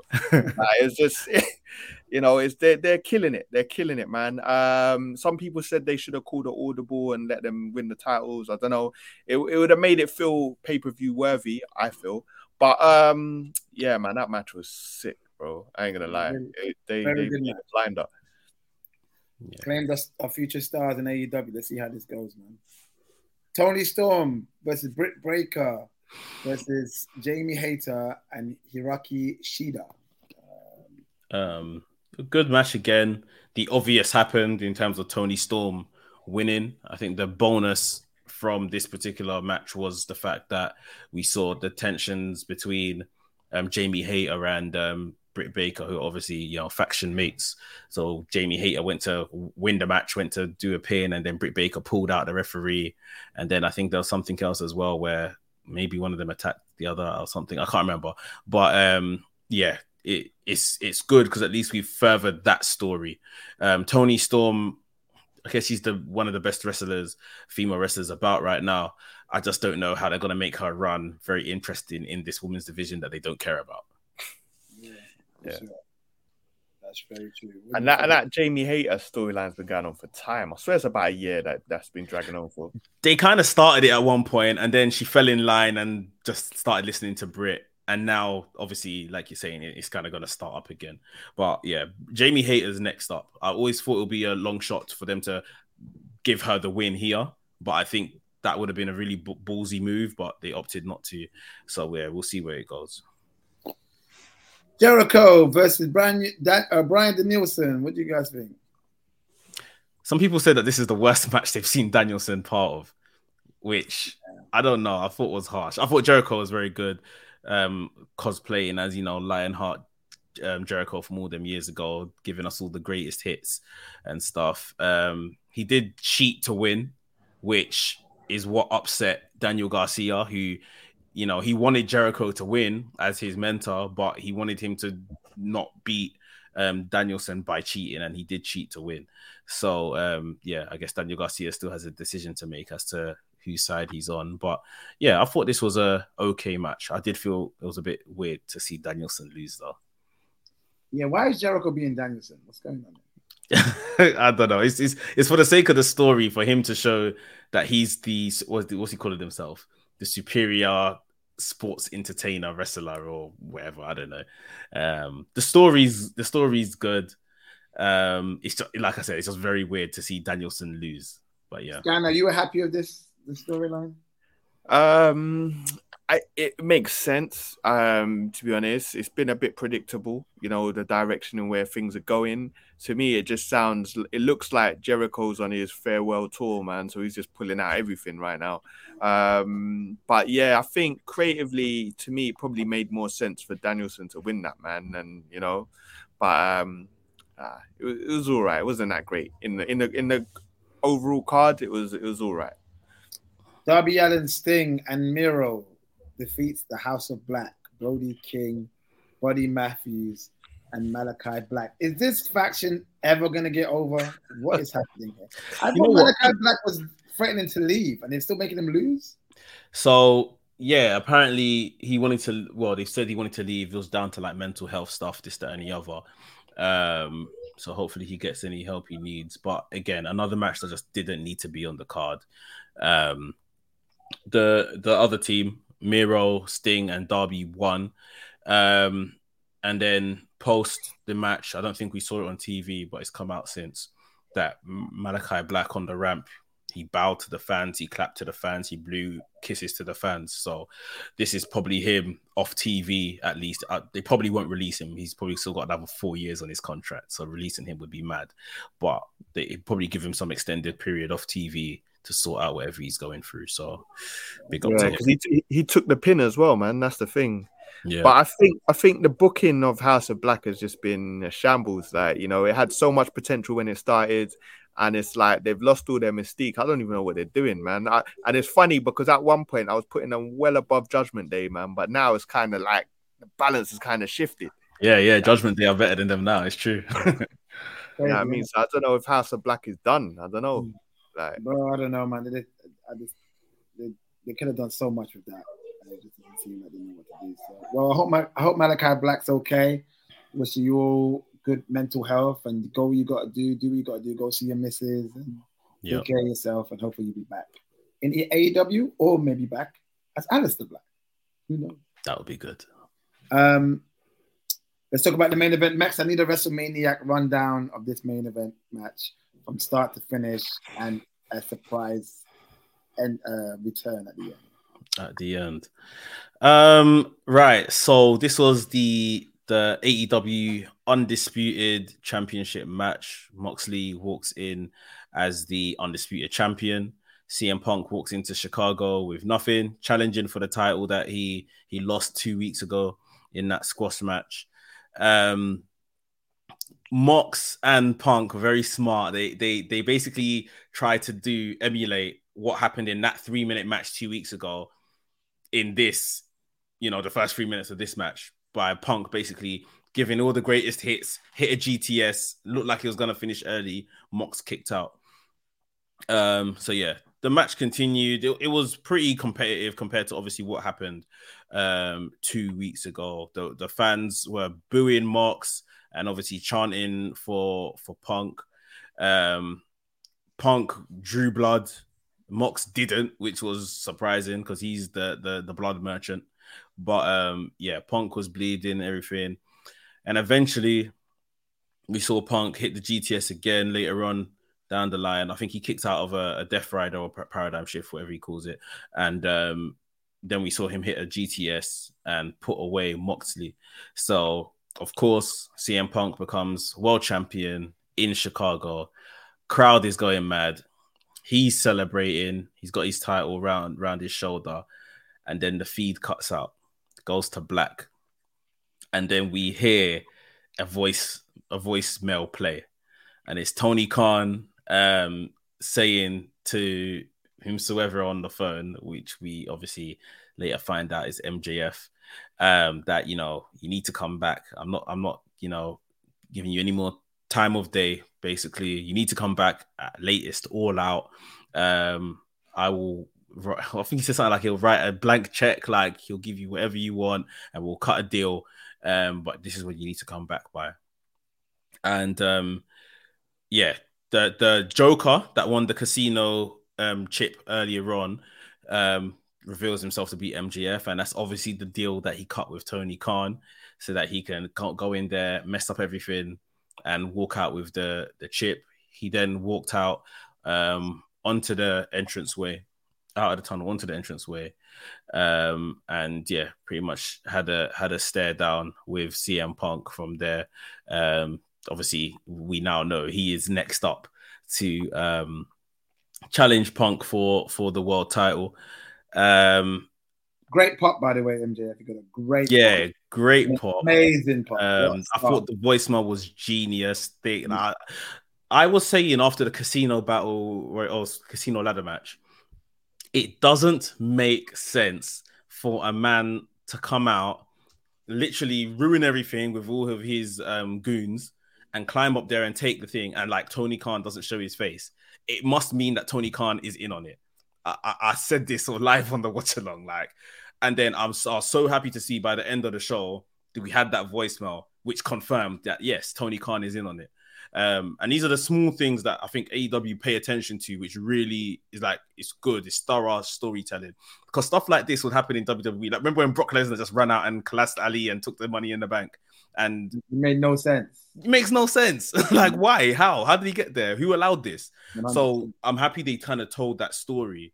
Um, that it showed that yeah, Tony Khan did know about this. He was in on it almost, and um I thought it would it would be good, you know, leading up to the weeks of this actual title match. Any conflict that we may see now on screen, Tony Khan doesn't want to be an on-screen character, but I thought it would be good to kind of make CM Punk be like, "Hey, how, did this guy get this opportunity?" Or other people kind of, you know, approaching Tony Khan and threatening him, saying this isn't fair, blah blah blah. Not knowing, obviously, then what happened in the media scrum, Tony Khan's probably going to have bigger fish to fry than just being an on-screen character in AEW now. But um, yeah, that's how the show ended, went off air we now know that MJF is the the next guy to challenge Punk um, for that world title. Uh, Scan, do you think Punk was a bit upset that Chicago had made had, gave MJF a huge reception on his return, especially after everything he tried to do, getting a bigger contract, a better contract for himself? Maybe Punk probably thinks that he doesn't deserve a hero's welcoming because he's been trying to play his own Boy, I think he, he he pandered to Chicago so much, man. The ring attire, everything, you know. Um, I am Chicago, you know, all of that business, man. So obviously he's gonna be a bit like feel a bit burnt by that. But and I think when they go to Arthur Ashe, is it in Jersey, um, Mekz? Um, that's it's in uh, New York. I know that much, so close enough to home for. So that's kind of like MJF. MJF's home state, home home yeah. territory, in it. Mm. So he's probably going to lose the strap to him there. But um, yeah, man, I've, I've, obviously we saw that energy. He took it with him to the the, the press junket after after the pay per view. But um, you know, man, it is what it is, man. Obviously, people miss MJF, man. He's he's he's a bit of a legend in AEW, and he's an AEW original. he's a star. He is a top star. All right. Before we talk about the media scrum, which is all you've all been waiting for. What are we ranking all out out of five? Max. Three, three out of five. Um, good wrestling, but it's just too long of a show too much stuff didn't need to be on it. Um, and it just didn't produce any real bangers until that last segment where it's like, okay, I was I even said it again on the watch along, like that last segment. Now I feel like I'm watching an AEW show. Um, yeah. but beyond that, it was it felt like just a long dynamite. So, yeah. yeah, three out of five. Yeah, yeah, I think I think um again I'm gonna go with a three out of five. I think AEW are victims to the standard that they've set for themselves with their pay per views, with their Agreed. weekly product. And when you've set a bar so high, inevitably, it, it happened with NXT takeovers. You know, it's like you, sometimes you're just not going to be able to pull it out the bag. And it to me, it felt like when a rapper puts out an album and they know the album's going to flop, but I'm just going to call all the guest artists in. You know, I'm going to put about 20 tracks on it and I, it, it threw everything at it, and it just, it, you know what I mean. WWE put on a better show with six matches, so there you go, you know. So and and you can tell Tony is upset about the buy rates, and he's blaming everybody. So um, you know, it, to me, it under delivered, man. Yeah, I say three out of five for myself as well. Um, some good matches, some stuff I wasn't really invested in. Uh, nice return at the end, which is lovely to see. But uh, ultimately what everybody is talking about is the media scrum of that pay per view and other terms, isn't it? I've got a muffin. That was the real main event. I'm eating a muffin. It's time to talk about the media scrum. Take it away, Max.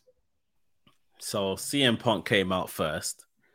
um, and I don't know when from even when I was watching it live, it kind of just went from their int- intro credits to CM Punk just talking and people have been thinking, what was the first question? Like you just started the feed from here. There was actually no first question. Like Tony Khan and CM Punk sat down, and Tony Khan, I think, opened the floor to, to questions, and CM Punk just started talking. So he just wanted to get off his chest all this Colt Cabana stuff because no one asked him nothing about Colt Cabana. Um, said what he said about Colt Cabana that he's been disassociated. Well, well, he saw. He, uh, no, technically he knew what he was doing because he asked a question to a, a man that works in media that has done stuff with mm. Colt Cabana. Mm-hmm. So he said, Oh, do you do a lot of improv? And he was like, Yeah. He's like, Yeah, who do you do it with? He like, Scott Colton. He's Ah, Scott Colton. Are you, you friends with Scott Colton? He's like, No, not anymore. Oh, you're not friends with Scott Colton? No, not anymore. Oh, that's interesting because that, that makes two of us. And then he went on a rant about Scott Colton. Yeah. But he picked, but he picked somebody that he knew did stuff with Scott Colton, so he could talk about it. But yeah. So yeah, he just um, went on and said, "I'm not friends with this guy." This, that, and the other. Obviously, told the you know brief history of their past and where they've fallen out, and um, that he never got um, Colt Cabana sacked as yeah, per the rumors. Care about where he works, doesn't care what he eats. I haven't messed with him since 2014. Yeah, all the rumors he addressed, and obviously said that it's the EVPs in Omega and the Bucks that would have put out that that story or spread that rumor, whatever the case is. Um, just effing and blinding about Colt Cabana, the EVPs, Hangman Page saying that you know he went into business for himself, um, started talking about things that's going on in the back, and um, yeah, th- this was just a a rant. He'll answer people's questions. That he'll even go back to the Colt Cabana um, stuff that he was saying. Um, he went on to MJF and talking about um, MJF's, and I think it was very interesting. Obviously, Tony Khan's body language during all of this, and then even I think one of the questions was like, MJF got a louder pop than you and stuff like that. Um, then he just, you know, denounced his his CEO right next to him and just saying, you know, yeah, I don't know why he would book um, MJF to make a return in Chicago on the night where I've just become champion. And and it's like, hold on, do you realize the man you're talking about is sitting right there? Like, and you know Tony. And also, it was a great moment. It was a great moment. Yeah, yeah, yeah. Of course. It was a great um, move. It was a great move by Tony Khan to do that. That was good. But it's just you know you've you've called out your your your managers and your EVPs. you've called out the CEO that's sitting right next to you. You're talking about other stuff. He said in terms of the the other you know the he made a comparison between like being the elder statesman Terry Funk and the other guy, younger guys not wanting to learn from him. That um he said, "I'm tired of working with these with these pricks. Yeah. Um, that um, he doesn't want to work with all these these young wrestlers. Children, don't listen their children. children yeah. Um, it, it, it, was madness, and it's like this is still going on. His his his his interview segment was maybe about 20 minutes or so. This is still going on. You lot could have cut the feed. You lot could have uploaded your media scrum with without CM Punk's interview, but you've left it all there. All now, it's all still online. Everything is there. You haven't done nothing. Your your CEO is sitting right next to him and looks perplexed by the whole thing, begging CM Punk for one of his drinks on his way out. I just, uh, Dog, what is going on here? Who's who's in charge here? Like He promoted Millie's Millie's muffins in Chicago. bro. So, like I was saying, I, I I haven't even got to the part where I'm trying to decipher everything Punk said and just you know was he was he right? Is he right? Who's right in the situation? Did the EVPs spread rumors? This isn't what you do. Like you are the top star of this company. You are the most paid. You pull in all of the merch. Is that why you think you could sit here and be so disrespectful? Like he's he's turning into everything he used to complain about.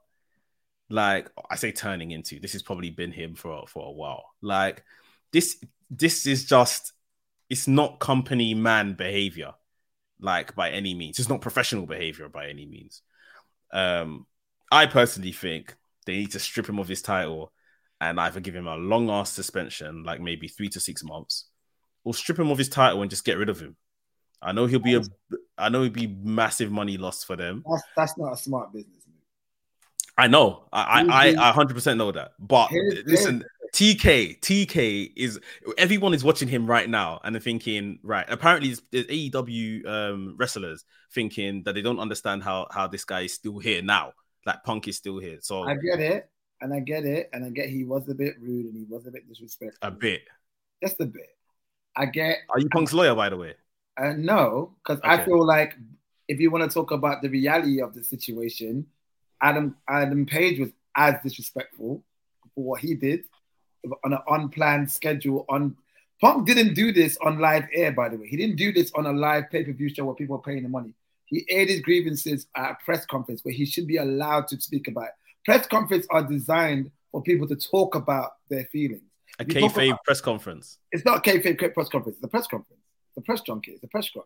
So if Punk wants to use that time to talk about his grievances, he's allowed to. Same way if he went to a football match afterwards and they asked Arsene Wenger or Arsene Wenger, Arteta, how do you feel about the win against the loss against Man United? And he felt like something was, wasn't right about the decision with the offside. If he wants to switch about that, he has a right to.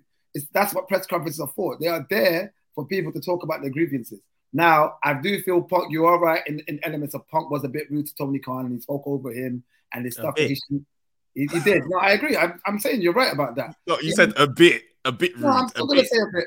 And obviously the and, and obviously the whole thing about being childish and saying, "Oh, why did you book MJF on the?" That's stupid because that to me that was a smart business move by Tony Khan. If Punk can't see that, that's his ego. Isn't it? But what I will say about what he said about Colt Cabana, I think he wanted to say that for ages. He's kept quiet about it since 2014, and he's seen news. He- he's the reason why he's switching, Mekz, is he's sitting down and he can see all these people in front of him that's chat shit about his situation about Colt I agree. I agree. You're chatting shit. You're making up stuff. You don't even know the situation between me and my bedroom, my ex-bedroom. So I'ma tell you, innit? You know what? Fuck it. I'ma tell you. I'm pissed off now. I'ma tell you what the real is. So I, I respect that. Secondly, Adam Page. Who the hell? I'm sorry. Who the hell was Hangman Page? I'm sorry. You ask anybody outside of your indie mark territory who Adam Page is. Nobody knows who you are, blood. And you don't even have an issue, from what I know, and for what Punk is letting people know. It seems like you don't even have an issue with Punk. And yet you took it on yourself to disrespect my man on a promo. It's like you're taking on other people's issues and you feel like you want to you want to come out and say, I, I, I, I pity you. You're this, you're that. da, da, da, da, da." I can understand it if Page and Punk actually had issues. But I think Punk was like, oh, wait, hold on. You're going to talk to me like this. I don't even know you like that. Me, you don't even have issues like that. You're to come at me like I'm like I've done something to you. Like, so he's like, you know what? Cool, whatever. Let it slide. Let the man punch him on the on the on air thing, beat him for the title. Didn't say shit. And now he's like, you know what? I know he did say something a few dynamites ago about it, but he just thought, fuck it. I'm just gonna go on. I'm just, I, he's pissed off. He's like, I'm just gonna go on. I'm gonna go up. People are unprofessional, spreading rumors about me. The EVPs are saying this. I did this. I did that. And now man wanna disrespect me. Fuck it. I'm just gonna let you guys know the realness. And that's what I like about Punk. It's keeping it real. It's what people love about Punk. He's been doing this for years. One thing I will say about Punk though, is he needs to understand that he was that guy. You know what I'm saying? He was a bit like that guy. But I felt like with that, he might have let people know he was going to say this and that. What do you think? I I think that CM Punk is too old to be wanting to be that guy. I think a 43 year old, three year old man that has had these kind of issues everywhere he has been, ROH, WWE, shouldn't be here using a press conference that should be being used to talk about how quote unquote great your pay per view was, being the top star. You, this isn't where you should be doing this. I, I am not saying CM Punk shouldn't air his grievances at all. He should he should be able to speak about what he doesn't like and stuff like that. Um, I agree with you with yourself that he's probably yeah he spotted a couple of these outlets right in front of him to have spread these stories and he's taken opportunity to put it straight. But I am not paying you two, three, four million a year for you to come and rip apart my company the night you have won my world title. Mm-hmm. You, this is where you think this is this is right. Mm-hmm. I would have, I would have literally, if this was Nigeria, I'd just take him to one bush and flog the hell out of him. Bro. I would just break one stick from a tree and flog the hell because I don't think you're wrong, by the way. Too, bro. Yeah, it's, it's I don't like, think you're wrong.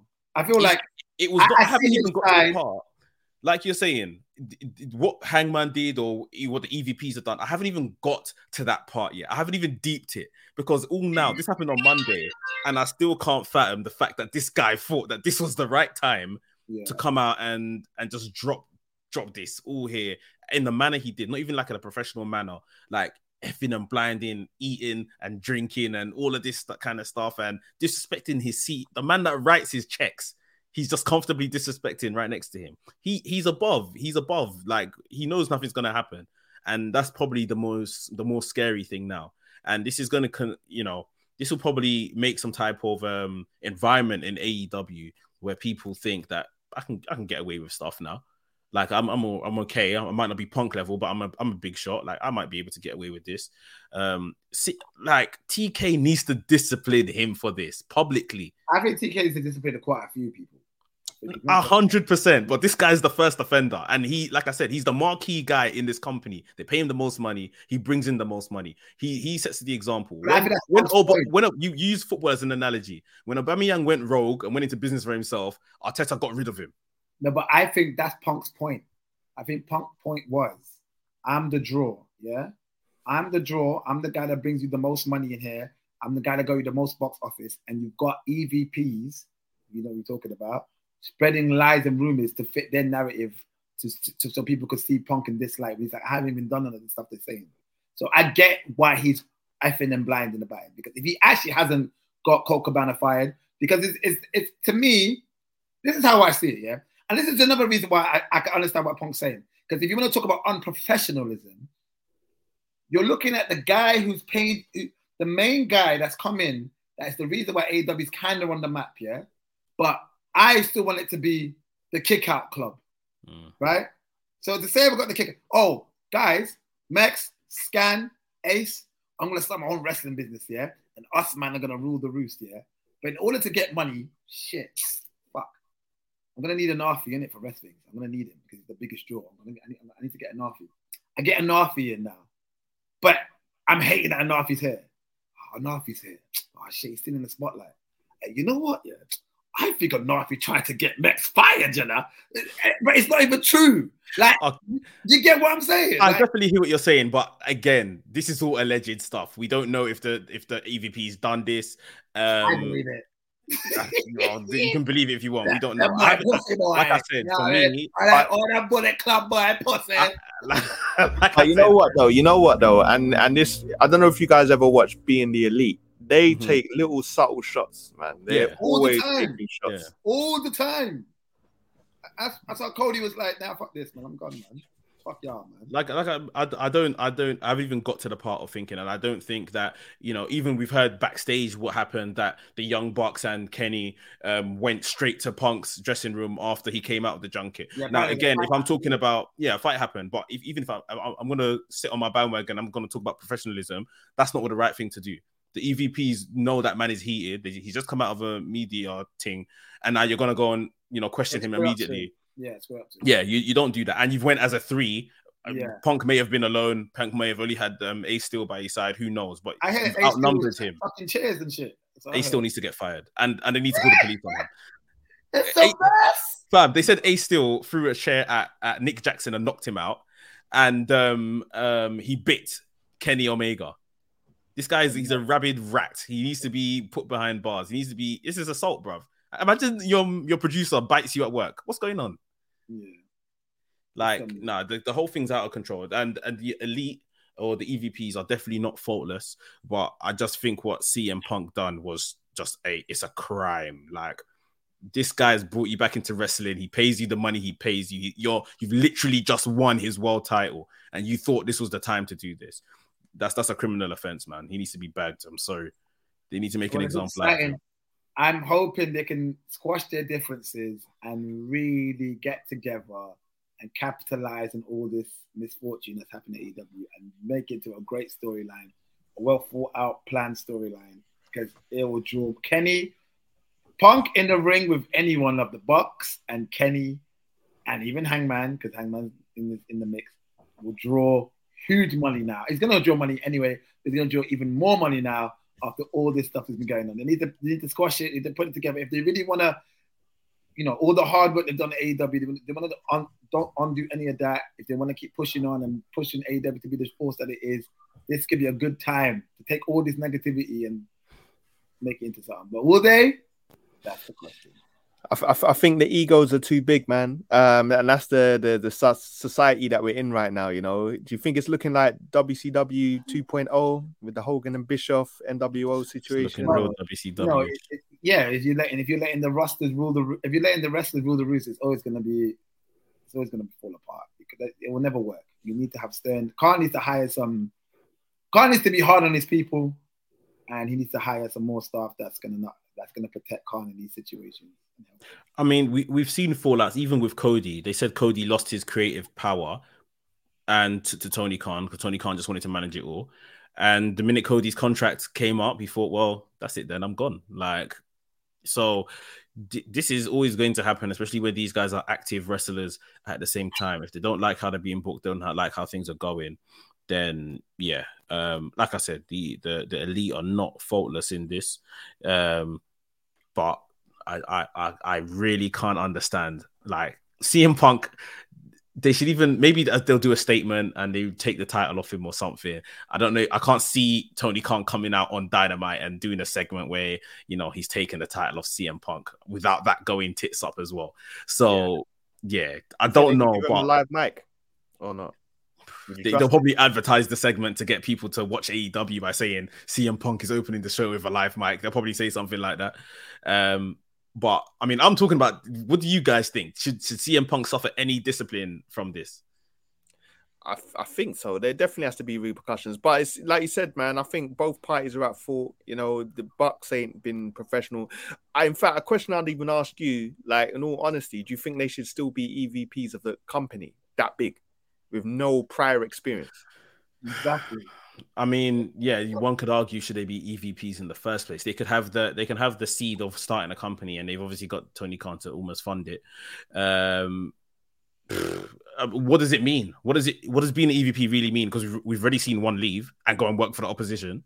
So EVP, what? Like, is this just a title to just have put in your bio? Like, what what are they really doing, and what differences can they really make? Because Cody just made that thing just sound like a regular thing because he's not an EVP anymore. He works at WWE, so it's weird, man. It's One weird. thing I loved is when the, later on in the press junket they were asking Khan about uh, Crockett, Jim Crockett. Because I feel like I feel like my company's like Jim Crockett because you know WWE that's doing all these tactics to stop us, and I'm pissed. And he's like, Khan is like, I'm fucking pissed.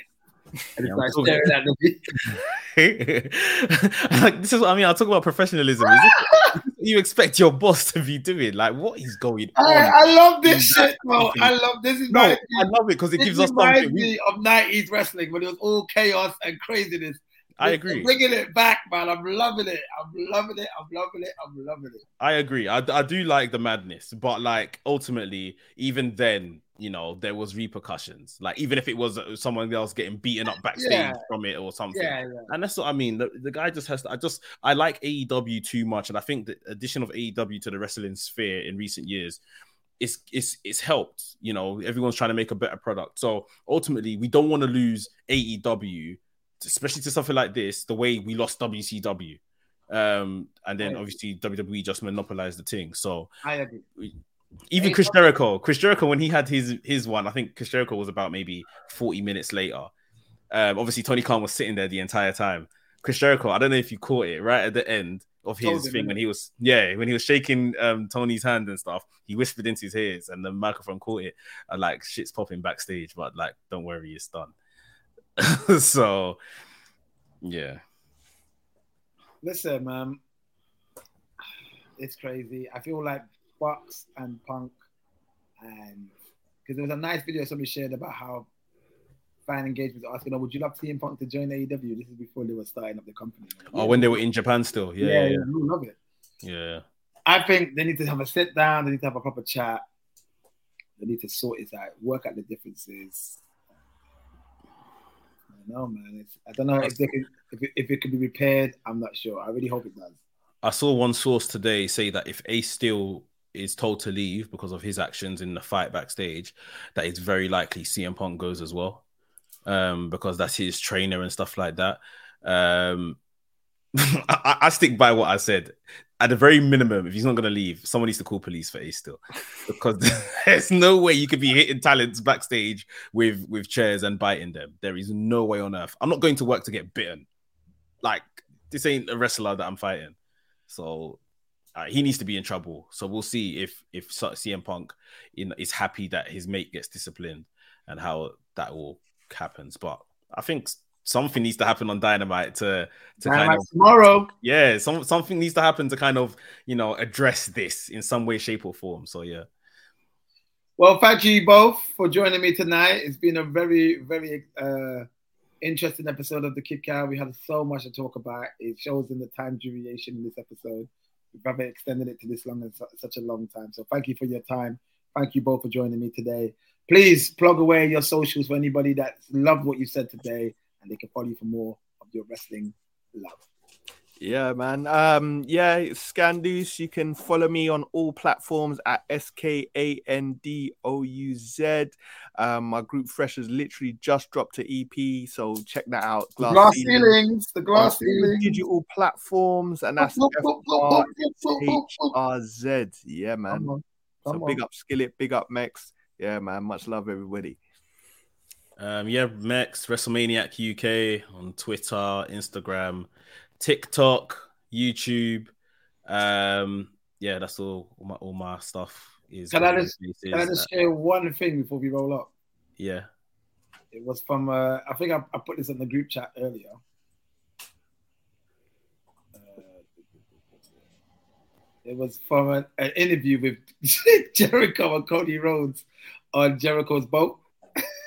Okay. You know, you know, you know, you know those boat, those boat wrestling parties. Yeah, yeah, yeah. We The- talked about CM Punk trying to be the locker room leader in 2012. remember this weird, uh, Cody, we we had this weird locker room meeting WWE once where uh, CM Punk said that. Do you remember that? So I tried not. That? I tried not. I remember this. I'll say it because it's my, it's my cruise. But do you remember they said multiple times as the locker room leader? I'm like, you don't lead me. and it and it worked on a certain demo of the locker room. But there was a there was one meeting where Booker T was in the room and Punk hit the uh, as the locker room leader. I'm telling you guys all to pick up your trash, and Booker literally threw his trash on the floor. And said, "He's not telling me to pick up my trash." man." So it was, uh, Hey, I love that shit, man. I love it. Hilarious. one one thing I will just add, um, from a lot of these that reporters and outlets, they have said in recent weeks, because I think it was two weeks ago where they had some mandatory meeting in AEW. They said that Jericho in the last kind of three months has really stepped up as a leader when all of this madness has been happening. Um, so yeah, big up He's the, right, he's the rightful leader. Let's be honest. Yes, yes, yes. He's the locker room leader of that whole damn operation. You know what I mean? And rightfully so. And he will sort motherfuckers out. So Yeah. let's see how it goes, man. Listen, guys, love you both. It's Skillit World, S K I W L I T World. Follow us at the Kick Out Podcast, at the Kick Out Podcast each week, every week. We've got some more content coming up, more interviews coming up. Stay tuned for more Kick Out coming soon.